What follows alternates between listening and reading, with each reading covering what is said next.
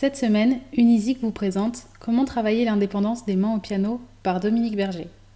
Pour jouer du piano, vous avez besoin de vos deux mains qui devront jouer en même temps. Jusqu'ici, pas de quoi s'inquiéter. Là où ça se corse, c'est que main droite et main gauche frapperont des notes différentes, sur des rythmes différents, et que le tout donnera un morceau harmonieux. Pas de panique. Comme d'habitude, un peu de méthode, un peu de travail et vos mains seront indépendantes mais coordonnées.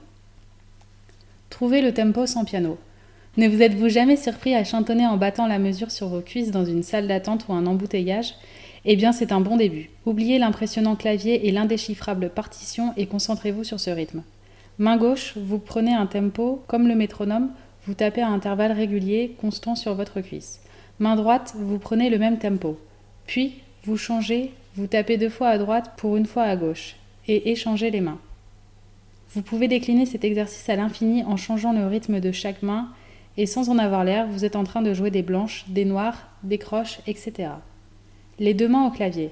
L'objectif est de travailler l'indépendance des mains, donc toujours pas besoin de partition. Les mains en position de base, pouce de la main droite sur le dos médium, auriculaire de la main gauche sur le dos du dessus, les autres doigts prennent naturellement leur place sur les touches adjacentes. Mains ensemble, montez la gamme Do, Ré, Mi, Fa, Sol, puis redescendez Sol, Fa, Mi, Ré, Do. Ensuite, on divorce et plusieurs combinaisons sont possibles. Par exemple, la main gauche commence, puis la droite démarre lorsque la gauche a joué Mi.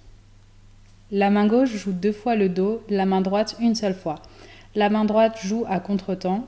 Une main joue plus vite que l'autre. Travaillez vos morceaux mains séparées puis ensemble. Déchiffrez les premières mesures et commencez à jouer la main droite seule. Puis faites de même avec la main gauche seule. Cela permet de se concentrer sur une seule difficulté à la fois. Jouez plusieurs fois chaque main séparément jusqu'à être à l'aise. Progressivement, jouez de courtes mesures mains ensemble. Répétez-les autant de fois que nécessaire avant de passer au bout suivant. Personnellement, quand j'ai commencé, je reprenais chaque fois au début du morceau et y ajoutais la suite, petit bout par petit bout.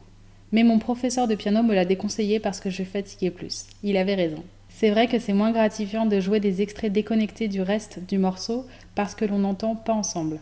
Mais c'est plus efficace. Je vous conseille donc de fractionner votre morceau, de travailler les petits mouvements ensemble jusqu'à ce que vous vous trouviez fluide. Et enfin, vous pourrez vous lancer dans le morceau depuis son commencement.